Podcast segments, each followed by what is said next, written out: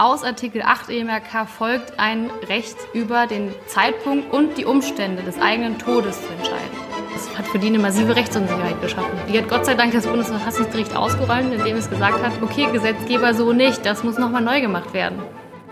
Hallo und herzlich willkommen zum Podcast des Rechtswissenschaftlichen Zentrums für Europaforschung. Mein Name ist Anne Sauder und heute befrage ich für Sie Laura Katharina Wolf vom Lehrstuhl für Europarecht, Völkerrecht und öffentliches Recht an der Universität des Saarlandes. Laura erforscht im Rahmen ihrer Dissertation unter anderem die Durchsetzung der Istanbul-Konvention und die Rechtsprechung des Europäischen Gerichtshofs für Menschenrechte zur häuslichen Gewalt. Außerdem ist sie gemeinsam mit Katharina Koch verantwortlich für den juristischen Online-Blog Jean Monnet Saar von Professor Dr. Thomas Gigerich, in dem Analysen zur aktuellen Fragen des Europarechts veröffentlicht werden. Heute geht es allerdings nicht um ihre Dissertation, sondern darum, wie die Rechtsprechung zur Sterbehilfe auf nationaler und europäischer Ebene funktioniert und wie diese Urteile mit Grundgesetz und Menschenrechtskonventionen begründet werden. Du hast dich ja jetzt bereits öfter mit der Sterbehilfe auseinandergesetzt. Ja, also ich habe mich in äh, meiner Masterarbeit 2017 tatsächlich mit der Frage nach einer Existenz des Rechts zu sterben, wie ich es damals genannt habe, beschäftigt und zwar zunächst in der Rechtsprechung des Europäischen Gerichtshofs für Menschenrechte. Also ich habe die Fälle analysiert,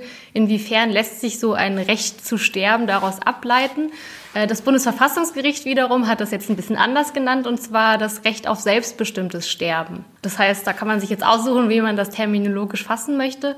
Auf jeden Fall war das zunächst die Frage, inwiefern darf oder muss der eigene über seinen einzelnen Tod entscheiden können und inwiefern sollte der Staat ihn daran hindern oder darf er das vielleicht nicht?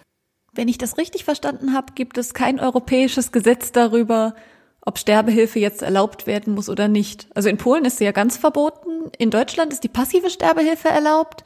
Und wie war das mit der aktiven? Ist sie seit Februar jetzt auch erlaubt? Nee, das ist ein bisschen anders. Und zwar es ist terminologisch nicht ganz einheitlich, aber man kann die aktive Sterbehilfe unterscheiden von der passiven Sterbehilfe. Dann gibt es noch die indirekte Sterbehilfe und dann gibt es noch allgemein einfach Beihilfe äh, zum Sterben sozusagen. Wobei, wie gesagt, auch Juristen sind da nicht immer so einheitlich. Die aktive Sterbehilfe in jedem Fall, die ist verboten. Also das wäre, wenn man zum Beispiel, wenn der Arzt dem Patienten eine Giftspritze gibt und er verstirbt dann. Also das ist verboten. Es ist auch verboten, wenn derjenige das verlangt. Das ist in Paragraph 216 StGB als Tötung auf Verlangen auch unter Strafe gestellt. Das ist zwar nicht so hoch bestraft wie Mord oder Totschlag, aber es ist eine Straftat. Die Beihilfe zur Selbsttötung wiederum war eigentlich immer straflos. Also man kann jemandem ein Seil geben, damit er sich selbst das Leben nimmt oder eine Waffe. Das ist erlaubt. Das ist nirgendwo unter Strafe gestellt weil derjenige tötet sich dann ja selbst und Selbsttötung ist nicht strafbar, sondern man muss jemand anderen töten, damit das unter das Strafgesetzbuch fällt. Dann kam allerdings 217 StGB und dort wollte der Gesetzgeber eigentlich diese Sterbehilfeorganisation, wie wir sie aus der Schweiz kennen, also Exit oder Dignitas, wollte er letzten Endes verhindern, hat das Ganze aber in einer Norm gefasst, die sehr, sehr weit war und die damit auch eigentlich Palliativmediziner, äh, die sozusagen das Sterben in Kauf nehmen, wenn sie hochdosierte Medikamente verabreichen, letzten Endes erfasst hätte. Das wurde zwar in den Gesetzesmaterialien gesagt, dass es nicht darunter fallen soll, aber faktisch hätte es das getan. Und auch ein Hausarzt, der seinem Patienten ähm, ein Medikament zur Selbsttötung gegeben hätte, wenn er in der Absicht gehandelt hätte, das auch bei anderen zu machen, also nicht ausgeschlossen hätte, dass er das bei anderen Patienten tut, hätte unter diese geschäftsmäßige Förderung fallen können, weil da, da hat man nicht etwa auf Gewinnerzielung abgestellt bei der Geschäftsmäßigkeit, sondern man hat gesagt, wenn das wiederholt gemacht wird, soll das schon strafbar sein. Und äh, das hat das Bundesverfassungsgericht dann aber völlig zu Recht für verfassungswidrig befunden. Und warum? Die Norm war viel zu weit gefasst und hat viel zu sehr dieses Recht auf selbstbestimmtes Sterben eingeschränkt. Und dieses Urteil von 2020 war das erste Urteil, in dem äh, das Bundesverfassungsgericht dieses, ich, nenn, ich nannte es Recht zu sterben oder Recht auf selbstbestimmtes Sterben tatsächlich anerkannt hat und im allgemeinen Persönlichkeitsrecht im Grundgesetz verankert hat. Und weil diese Norm das zu sehr eingeschränkt hat, also der Gesetzgeber hat quasi dem Leben in der Abwägung zwischen dem Recht auf Leben und dem Schutz des Lebens und auf der anderen Seite dem äh, Recht über sein Lebensende selbst zu entscheiden, da in dieser Abwägung hat er zu stark den Lebensschutz betont und hat dieses andere Recht zu stark eingeschränkt. Hm, okay, also das war jetzt das Bundesverfassungsgericht, das sich natürlich nach dem Grundgesetz richtet. Auf europäischer Ebene klagen Menschen ja vor allem vor dem Europäischen Gerichtshof für Menschenrechte. Wonach richtet sich dieser Gerichtshof denn, wenn er entscheiden muss, ob jemand Sterbehilfe bekommen soll oder nicht? Also es gibt so ein paar berühmte Fälle, in denen er eben im weitesten Sinne über dieses äh, Recht auf selbstbestimmtes Sterben oder die Frage nach Sterbehilfe entschieden hat. Und am Anfang war er da recht zurückhaltend. Also es gibt zum Beispiel die berühmte Entscheidung Pretty versus UK, die ist aus dem Jahr 2002. Und das war eine Frau, Diane Pretty, die hat an ALS gelitten und das führt ja letzten Endes zu einer fortschreitenden Muskelschwäche und ähm, schwächt auch die Muskulatur, die für die Atmung verantwortlich ist, sodass man eigentlich letzten Endes mit einem Tod durch Ersticken rechnen muss. Und sie wollte das eben nicht. Sie hat gemerkt, die Krankheit schreitet immer weiter fort und sie wollte diesen Tod verhindern, indem sie ähm, ein Medikament nimmt, das auf jeden Fall zum Tod führt. Das hätte ihr aber ihr Ehemann verabreichen müssen. Und das hätte natürlich zu einer äh, Strafe für ihn geführt, nach britischem Recht genau wie auch nach deutschem Recht. Und sie hat sich dann an den EGMR gewandt und hat gesagt, das schränkt mein Recht, über meinen Tod zu entscheiden, zu stark ein. Und bis dahin gab es aber so ein Recht noch gar nicht nach der EMRK, also nach der Europäischen Menschenrechtskonvention.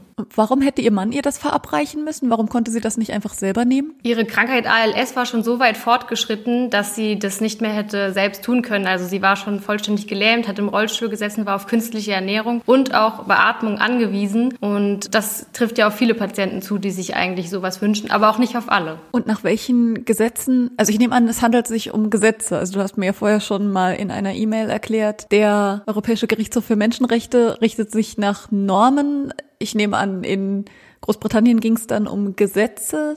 Nach welchen Gesetzen richtet man sich da? Genau, also dort gab es eben das Strafgesetz, das das verhindert hätte, weil auch dort aktive Sterbehilfe letzten Endes verboten ist. Wobei ähm, in dem Fall von Diane Pretty war es sogar so, dass sie eine um Straffreiheit gebeten hatte bei der Staatsanwaltschaft und die hat das halt eben verweigert unter Berufung auf das Recht. Können Opfer denn generell Straffreiheit für Täter, die was mit ihnen machen, erwirken? Nein, also in dem Fall hat das natürlich auch nicht zum Erfolg geführt und das würde auch bei uns vermutlich nicht anders aussehen, weil es ist nun mal eben so, aktive Sterbehilfe ist in den meisten Staaten nicht erlaubt. Und das ist auch das, was der Gerichtshof dann festgestellt hat. Es gibt keinen Konsens über diese Frage in den einzelnen Konventionsstaaten. Also wir reden ja beim Europarat von 47 Mitgliedstaaten.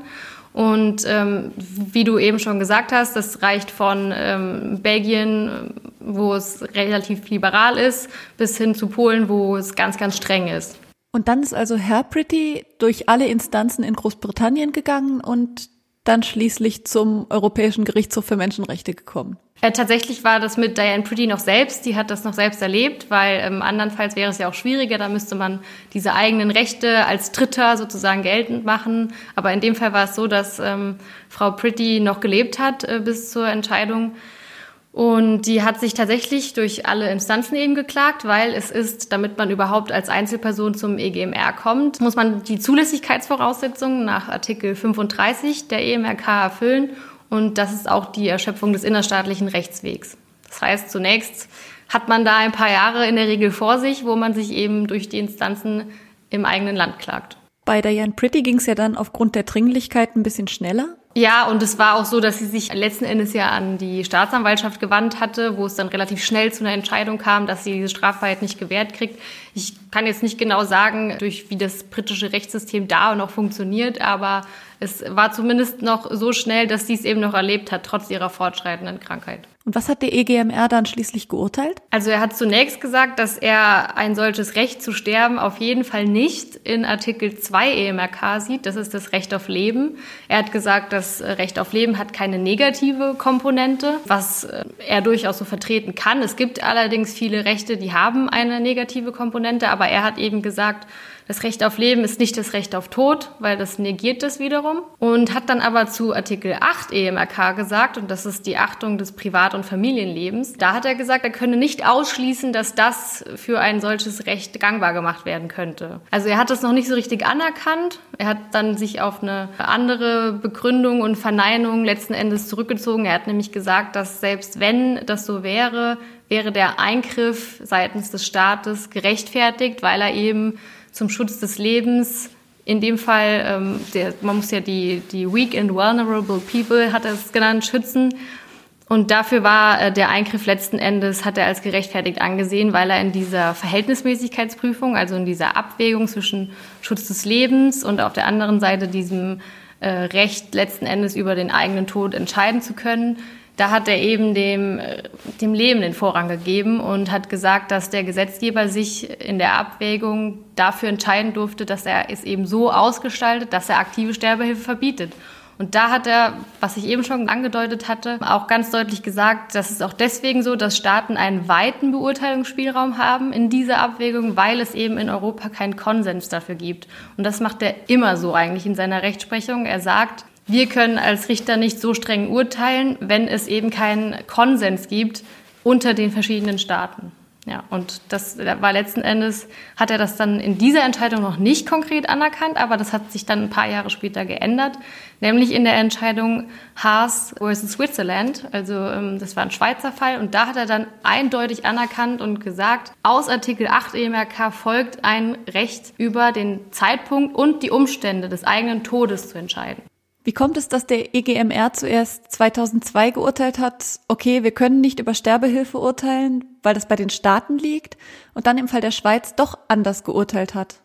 Naja, man muss es so sehen, dass er hat ja nicht direkt über die Sterbehilfe geurteilt und ähm, die Sterbehilfe, also welche Art des Sterbens man dann letzten Endes wählt und wie das ausgestaltet wird, das ist ja eher das Wie. Zunächst war ja sogar überhaupt die Frage nach dem Ob. Also gibt es denn ein Recht, über den eigenen Tod zu entscheiden? Weil gerade die Kirche, dort sagen viele Vertreter, man darf sich selbst nicht seines eigenen Lebens begeben. Und auch in der grundrechtlichen Diskussion gibt es Vertreter, die sagen, wer sich seines eigenen Lebens begibt, das ist nicht grundrechtlich geschützt, weil damit zerstört man einerseits das Leben und man begibt sich selbst seiner Würde, so sagen manche. Das ist nicht meine Meinung, aber es gibt durchaus diese Ansichten.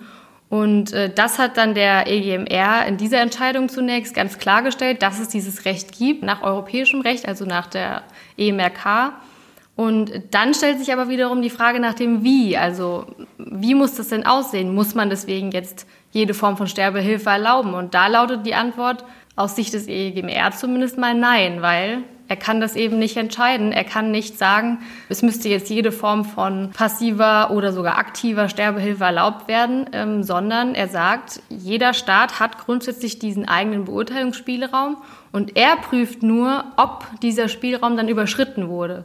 Das heißt, ob die Abwägung in die eine oder in die andere Richtung falsch ausgefallen ist, sodass man letzten Endes einen Verstoß gegen die MRK bejahen könnte. Aber den hat er dann auch in diesem Fall nicht gesehen. Also dort wollte nämlich auch der Mann tatsächlich ein tödliches Mittel. Und da hat er aber auch gesagt, in der, in der Abwägung kann er hier keinen Verstoß feststellen. Die Regelungen des Staates, Konventionsstaates waren in Ordnung.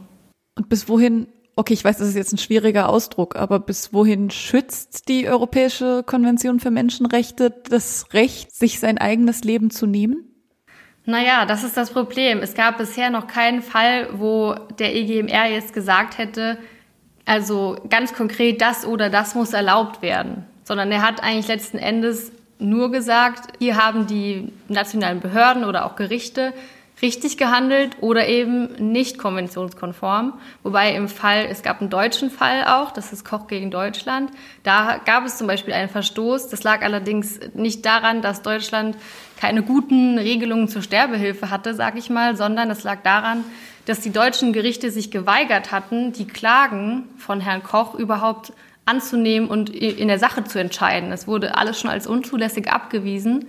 Und hier hat der EGMR, ähm, hat es auch ein bisschen einfacher gehabt, aber er hat dann so eine andere Prüfung angelegt. Er hat nämlich gesagt, dadurch, dass nicht einmal in der Sache geprüft wird, hat er vielleicht recht, liegt eben ein Verstoß gegen Artikel 8 EMRK vor. Das ist sozusagen ein äh, Prozeduralisierungsansatz, kann man da beobachten, wenn er sagt, ja, es ist halt eben prozessual gesehen, ist nicht richtig gehandelt worden. Aber damit war kein Urteil über die materielle Sterbehilferegelung in Deutschland verbunden. Und das ist halt letzten Endes wo es keine eindeutigen Hinweise gibt, wie der EGMR das sieht. Möchtest du uns diesen Fall Koch gegen Deutschland nochmal in Erinnerung rufen? Wie sah das aus? Also warum hat Deutschland diese Klage für unzulässig erklärt? Naja, das war auch so ein ähnlicher Fall. Also die, äh, die Frau hatte, ich bin mir nicht sicher, ich glaube, sie hatte einen schweren Unfall gehabt und saß auch im Rollstuhl und war eben nicht mehr in der Lage, sich eigenständig zu ernähren, zu bewegen und so weiter und wollte eben wollte eben letzten Endes sterben. Sie hat gesagt, ich, ich habe mein Leben jetzt gelebt und ich möchte jetzt sterben. Und äh, zunächst mal haben die Gerichte das von vornherein abgelehnt. Ich kenne den Instanzenzug, wie er sich vorher dargestellt hat, nicht. Äh, ich weiß nur, dass äh, die, sie sich letzten Endes gezwungen sah, bis vor den EGMR zu ziehen. Und man muss dazu sagen, das liegt auch daran, dass es in Deutschland lange, lange und bis eben vor kurzem keine Entscheidung gab, die jemals ausdrücklich anerkannt hätte, ja, es gibt zunächst mal dieses Recht, selbstbestimmt zu sterben. Das heißt, die Umstände und den Zeitpunkt des eigenen Todes überhaupt frei zu wählen. Das war nicht anerkannt. Das war nur in der Literatur kontrovers diskutiert und ja, nicht nur in der, in der juristischen, sondern generell.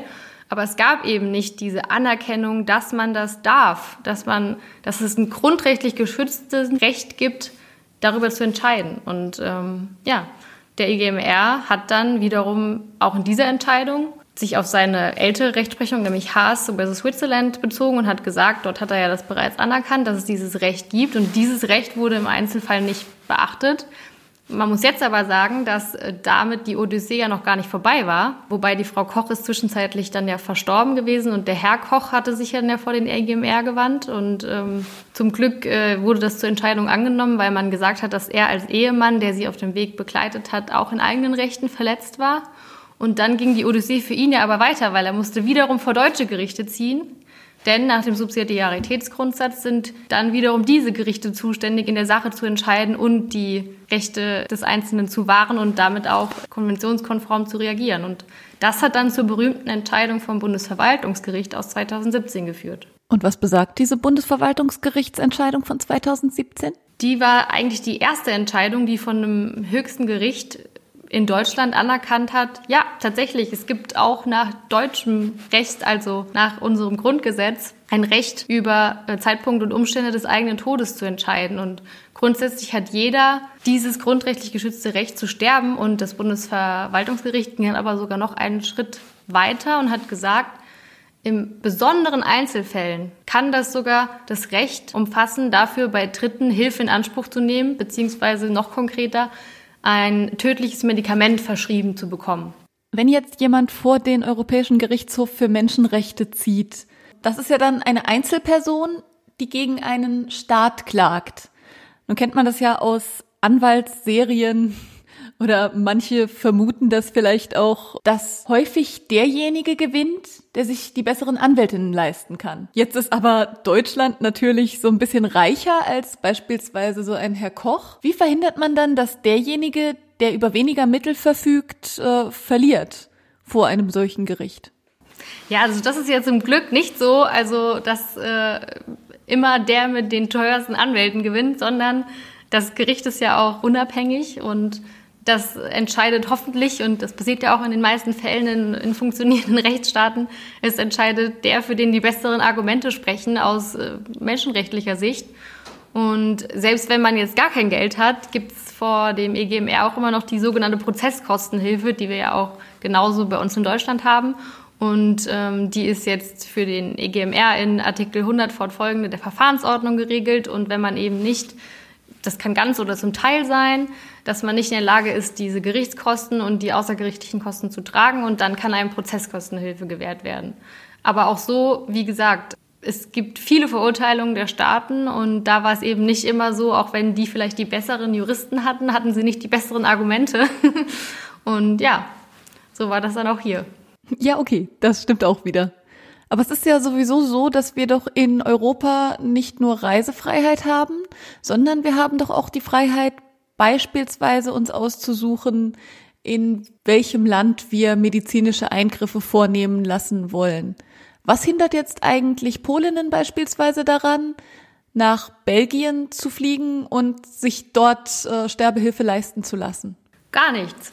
Und zwar ist es so, dass das sogar europarechtlich geschützt ist, nämlich wie du schon sagst, man hat die Freiheit, medizinische Eingriffe in jedem anderen Land vornehmen zu lassen.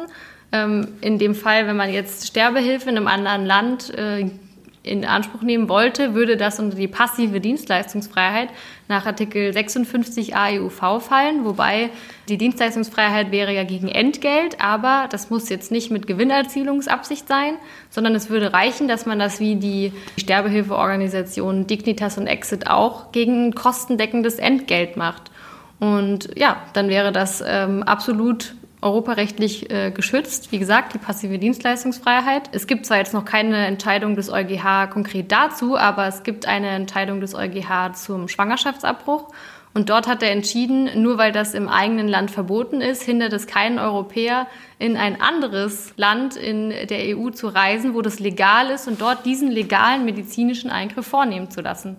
Also faktisch hindert einen nichts daran und es ist ja auch so, dass tatsächlich durchaus das vorkommt, dass Deutsche in andere Länder reisen, wobei für viele ist ja so die Schweiz der typische Begriff. Ist jetzt natürlich kein EU-Mitgliedstaat, aber auch dort ist es möglich, dass sie die, eben diese Sterbehilfe in Anspruch nehmen. Und für die EU gesprochen dürfte auch kein Mitgliedstaat irgendwelche Eingriffe in diese Dienstleistungsfreiheit jetzt vornehmen, sei es, dass er irgendwelche Strafandrohungen ausspricht, wenn man das jetzt macht, wenn man dann ausreist, oder er darf auch kein konkretes Verbot, dass Flyer verteilt werden von solchen Organisationen. Darf er auch nicht aussprechen, der Mitgliedstaat.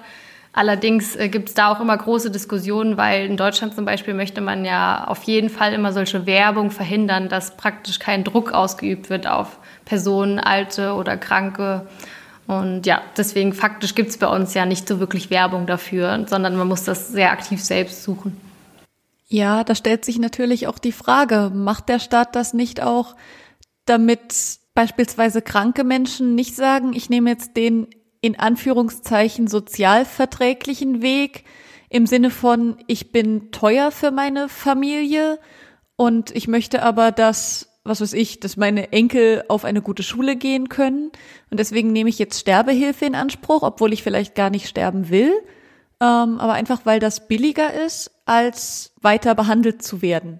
Das ist natürlich das Problem, was wir haben, weil nur dadurch, dass wir, ich bin völlig dafür, dass dieses Recht endlich anerkannt wurde, auch vom Bundesverfassungsgericht, also von höchster Stelle sozusagen, dass es gesagt hat, der Einzelne darf aufgrund seines allgemeinen Persönlichkeitsrechts darüber entscheiden, wann und wie er sterben möchte. Da bin ich absolut dafür. Aber man muss natürlich aufpassen, dass sich dieser Druck auf alte und kranke Menschen nicht erhöht, dass sie jetzt, ich nenne es mal, sozialverträglich abtreten, weil genau das darf natürlich nicht passieren.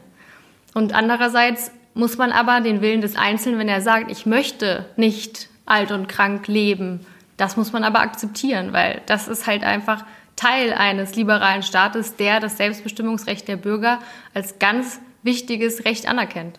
Aber kann der liberale Staat denn den Druck, den man sich selber macht, oder den Druck, der auf einen aus Kostengründen entsteht, denn ausschließen? Ich denke, ausschließen kann man das nie. Aber es ist ja doch eine sehr, sehr persönliche Entscheidung jedes Einzelnen. Man muss das ja auch mal so sehen, dass gerade wenn man dann mit seinen Kindern oder Enkeln sprechen würde und sagen würde, ich bin doch nur eine Last für euch, dann würden sich daraus ja Gespräche und Diskussionen in der Familie ergeben, wo dann gezeigt wird, nein, du bist keine Last für uns, sondern wir sind gerne für dich da und wir geben dir das zurück, was du uns vorher gegeben hast. Also ich kann mir nicht vorstellen, dass dass tatsächlich in jeder Familie dann dieser Eindruck entsteht, wir müssen uns jetzt unsere Alten und Kranken entledigen. Also das aus meiner Erfahrung mit Diskussionen kann ich das nicht bestätigen, aber es ist natürlich, ja, der, die Gefahr besteht.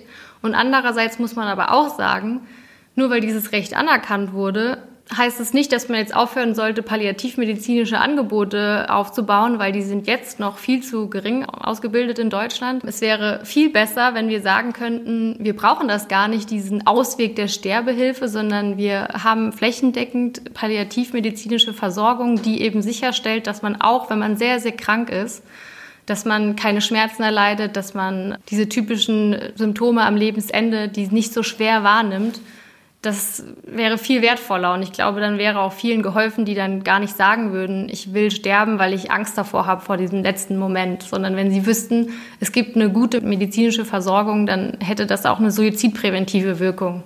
Und das ist genau das, was viele auch verkennen. Sowohl eine gute palliativmedizinische Versorgung als aber auch dieses Wissen im Notfall kann der Arzt mir ein Medikament geben, mit dem ich dann sterben kann, schnell sterben kann.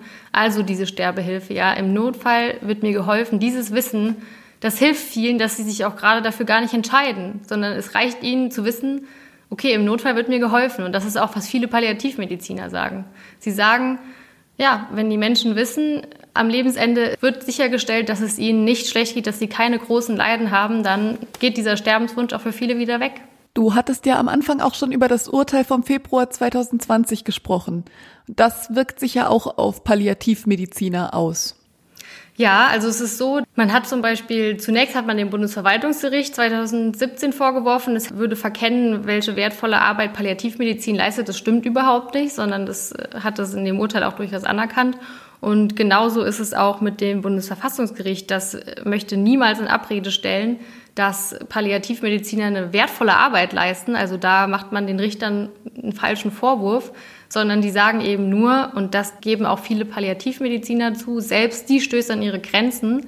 Und im, im Einzelfall, also in ganz schweren Ausnahmefällen, kann es eben geboten sein, dass man darüber hinausgeht und dass man einen früheren Tod eben ja, provoziert auf Wunsch der jeweiligen Person es war halt so, dass der Gesetzgeber in der Gesetzesbegründung zum neuen 217 StGB, der eben diese Förderung der Selbsttötung unter Strafe gestellt hat, hat er zwar geschrieben, das soll auf Palliativmediziner nicht anwendbar sein, denn dort könnte es anwendbar sein, weil gerade bei, wenn man hochdosiert Morphium zum Beispiel gibt, nimmt man ja in Kauf, dass es das Leben verkürzt.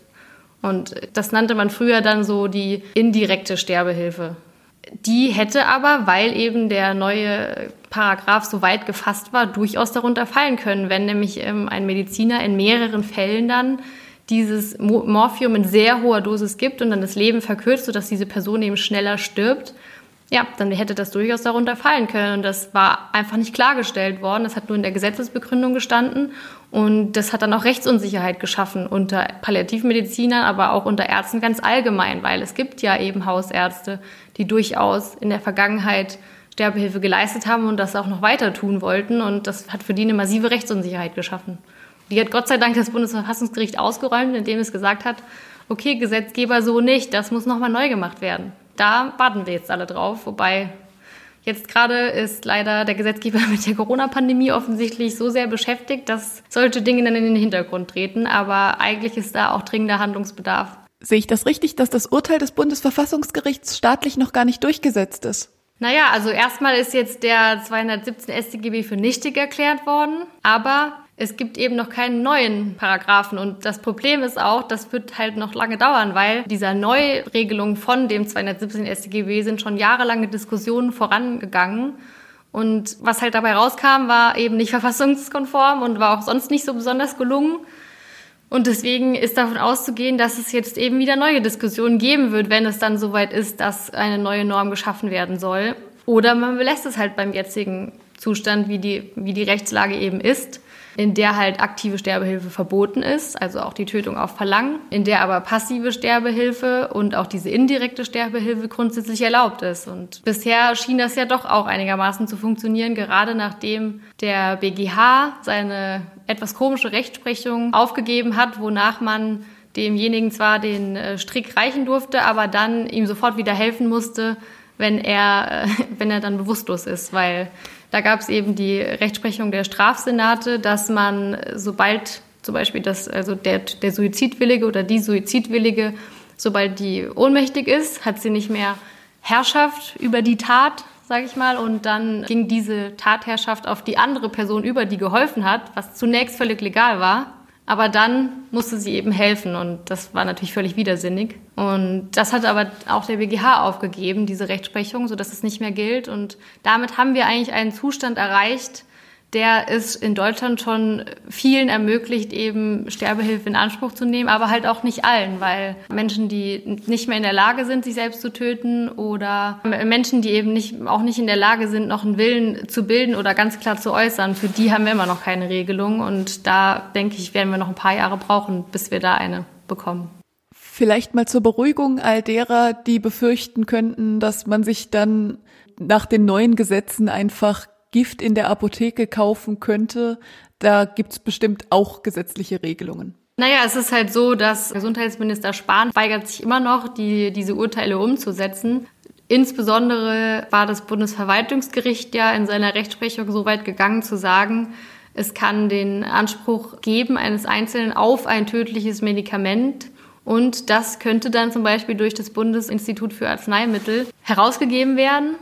Und Dafür hat es auch ganz enge Voraussetzungen aufgestellt. Also es hat nicht etwa gesagt, das kann jetzt jeder machen, der gerade mal zufällig sterben will, weil er nur Liebeskummer hat. Also gar nicht. Sondern es hat sehr enge Voraussetzungen aufgestellt. Nämlich es musste eine sehr, sehr schwerwiegende und langanhaltende Erkrankung sein. Es musste keine zumutbare Alternative geben, sich das Leben anderweitig zu nehmen. Und das wiederum hat, ist aber nie umgesetzt worden seitens der Exekutive, sondern das Bundesinstitut wurde angewiesen, diese Anträge von Leuten ablehnen zu bescheiden was eigentlich nicht richtig ist, weil Urteile, die letztinstanzlich gesprochen wurden, sind umzusetzen. Das ist ähm, ein seltsames Verständnis von Rechtsstaatlichkeit und Gewaltenteilung, wenn man das nicht macht. Allerdings, ja, es gibt jetzt nicht etwa die Möglichkeit, dass man so eben mal in die Apotheke geht und sich ein tödliches Medikament besorgt. Das wird es auch so schnell nicht geben. Okay, und es gibt jetzt auch nicht die Möglichkeit für Angehörige zu sagen, die Palliativmedizin ist uns zu teuer, wir möchten lieber, dass sich äh, die Angehörigen dann oder die Schwerkranken äh, das Leben nehmen. Nee, also das äh, gibt sowieso nicht. Äh, man kann auch nicht einfach so entscheiden, wir wollen jetzt die Geräte von unserer Oma oder so abstellen, sondern dafür gibt es ja auch diese, wenn man das vorsorgen möchte, kann man eine Patientenverfügung äh, entsprechend unterzeichnen. Und es muss immer der Wille festgestellt werden der Person, dass sie keine lebensverlängernden Maßnahmen will. Wobei man auch ganz konkret festlegen muss, was man will und was man nicht will. Also es ist nicht bestimmt genug, wenn man in die Patientenverfügung nur reinschreibt, ich möchte keine lebensverlängernden Maßnahmen. Punkt. Das reicht nicht. Sondern man muss dann schon sagen, möchte ich eine Magensonde oder nicht? Möchte ich eine künstliche Ernährung in dieser oder jener Form oder nicht? Das muss man schon ganz, ganz konkret festlegen. Aber es ist jetzt nicht so, dass wir uns einfach so alter und kranker Personen entledigen können. Und das ist halt auch das Problem. Viele argumentieren immer mit diesem Dammbruch, nur weil man Sterbehilfe in bestimmten engen Formen erlaubt. Aber den konnte man bisher nicht beobachten. Also auch nicht in den Staaten, die eine relativ liberale Gesetzgebung dazu haben. Es ist jetzt nicht so, dass dort alle Alten und Kranken äh, ab 70 aufwärts nicht mehr existieren, weil man sich denen entledigt. Das ist nicht der Fall es ist klar, dass wir in Deutschland eine schwierige Vergangenheit haben mit sowas, aber das eine hat mit dem anderen einfach nichts zu tun. Unbestritten ging es auch vor dem EGMR immer um Fälle von Leuten, die sich klar dafür entschieden haben, die einen lang anhaltenden und freiwillig und auch klar geäußerten Wunsch hatten zu sterben. Und es ist einfach gut, dass richterlich und hoffentlich auch irgendwann staatlicherseits anerkannt ist, dass es dieses Recht gibt, dass man über den eigenen Tod entscheidet. Aber gleichzeitig heißt es natürlich nicht, dass jeder gezwungen ist, das zu tun, weil auch ein ungeplanter Tod ist nicht würdelos. Also das soll man auf gar keinen Fall so darstellen. Und das ist auch das, klar, ich kann die Kritik verstehen, wenn man sagt, ja, jetzt haben wir dieses Recht zu sterben da anerkannt und das heißt ja jetzt umgekehrt, jemand, der das nicht in Anspruch nimmt, der hat dann, ist nicht selbstbestimmt oder hat keine Würde. Das ist Unsinn, sondern es ist einfach nur so, dass für diejenigen, die das eben selbst in die Hand nehmen wollen, ist es wichtig, dass es Möglichkeiten gibt. Ein schwieriges und vielschichtiges Thema, mit dem sich Laura Katharina Wolde auseinandersetzt. Allen, die mehr über die Arbeit von Frau Woll und ihren Kolleginnen am Lehrstuhl von Professor Gigerich erfahren möchten, sei an dieser Stelle noch einmal der Online-Blog Jean Monnet Saar ans Herz gelegt, in dem regelmäßig prägnante Analysen zu aktuellen Diskursen, aber auch ausführliche rechtswissenschaftliche Paper zur Verfügung gestellt werden. Wenn Sie, liebe Hörerinnen und Hörer, Fragen oder Anregungen für uns haben, schreiben Sie uns bitte unter rze.uni-saarland.de oder besuchen Sie uns unter ius-saar.eu. Mein Name ist Anne Sauder. Ich bedanke mich bei Ihnen fürs Zuhören und hoffe, Sie beim nächsten Mal wieder begrüßen zu dürfen.